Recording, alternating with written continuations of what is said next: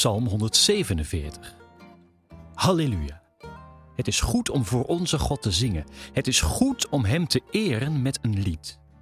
Want de Heer bouwt Jeruzalem weer op. Hij brengt zijn volk weer terug. Zijn volk dat uit Israël weggehaald was.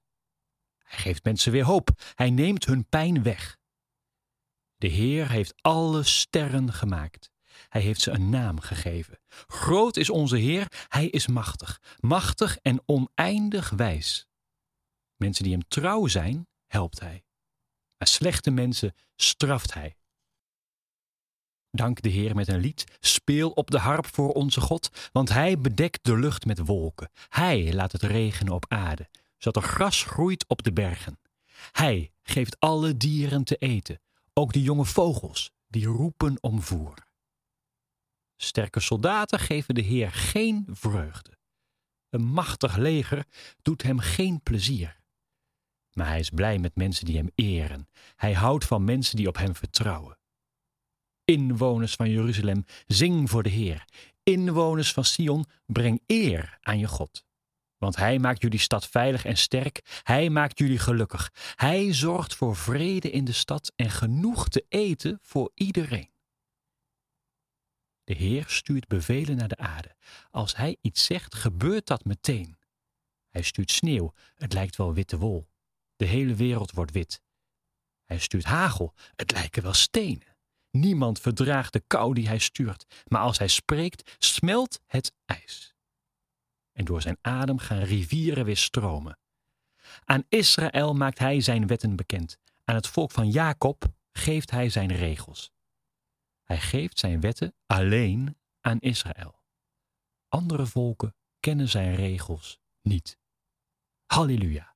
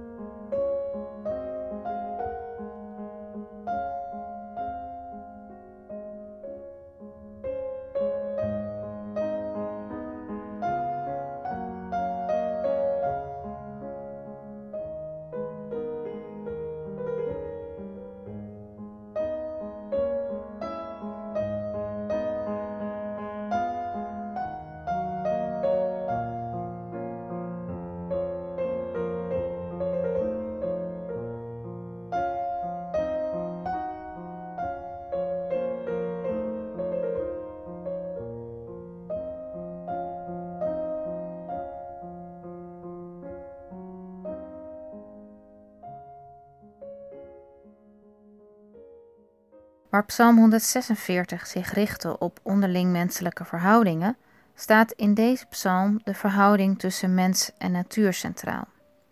Een menswaardig leven zonder oorlog, daar waar genoeg voedsel is voor mensen en dieren, waar het leven niet ten onder gaat aan natuurgeweld. De psalmist schildert een prachtig beeld van God die de aarde met regen doordrenkt, sneeuw laat vallen als wol hij geeft je vrede en veilige grenzen. Met vette tarwe steelt hij je honger. Het leven zoals het zou moeten zijn. Maar in mijn hoofd echoen de openingswoorden van deze psalm na. Hij brengt de ballingen van Israël bijeen. Hij geneest wie gebroken zijn en verzorgt hun diepe wonden. Ken je dat gevoel? Dat je je in een tussenland bevindt? Niet thuis op de plek waar je woont. Leven in ballingschap, gebrokenheid, onzekerheid, voorlopigheid, een verwachting van als ooit, dan. Zoals de vrouw die ik in mijn studietijd ontmoette. Vijftien jaar eerder, toen ik zelf een jaar of acht was, zag ik op televisie de beelden van de oorlog in Joegoslavië en Kosovo. En zij vluchtte naar Nederland ze had hier een leven opgebouwd, de taal geleerd, was naar school gegaan. Maar toch leefde ze in een soort voorlopigheid, totdat het moment daar zou zijn dat ze met haar ouders weer terug kon keren naar huis. En ze gingen terug. Ik denk dat iedereen wel periodes kent van ballingschap. Een periode waarin je noodgedwongen afscheid moet nemen van een leven dat vertrouwd is, terwijl je niet weet of je daar ooit weer iets van terug zal vinden. Misschien voelt de coronatijd voor jou wel als een soort ballingschap. Leven in ballingschap is leven tussen verleden en toekomst. Verlangen naar een verleden waarvan je hoopt dat het in de toekomst gerealiseerd zal worden. Zoals dat gaat, is de neiging soms erg groot om het verleden mooier te maken dan het was. Dat je de goede oude tijd idealiseert tot een situatie die nooit echt zo is geweest.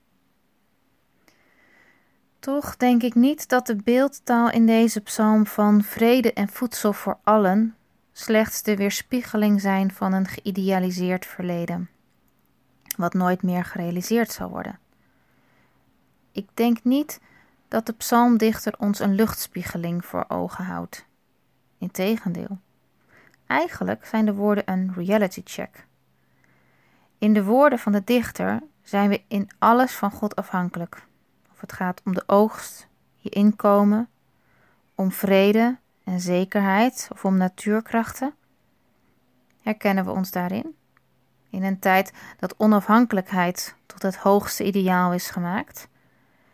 Maar als we nou eens in de spiegel kijken, die de dichter ons voorhoudt.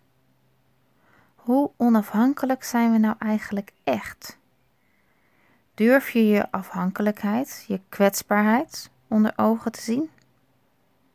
In een tijd dat je geacht wordt zelfredzaam te zijn, is dat een hele kunst. Als het lukt, kan dat bevrijdend zijn. Want onafhankelijk zijn is ook een enorme verantwoordelijkheid. En je hebt in het leven niet alles in de hand. Het leven is niet maakbaar. Juist daarom hebben we een prachtig vergezicht nodig, zoals deze psalm. Een vergezicht dat hoop geeft, moed om door te gaan, ook als je in ballingschap leeft.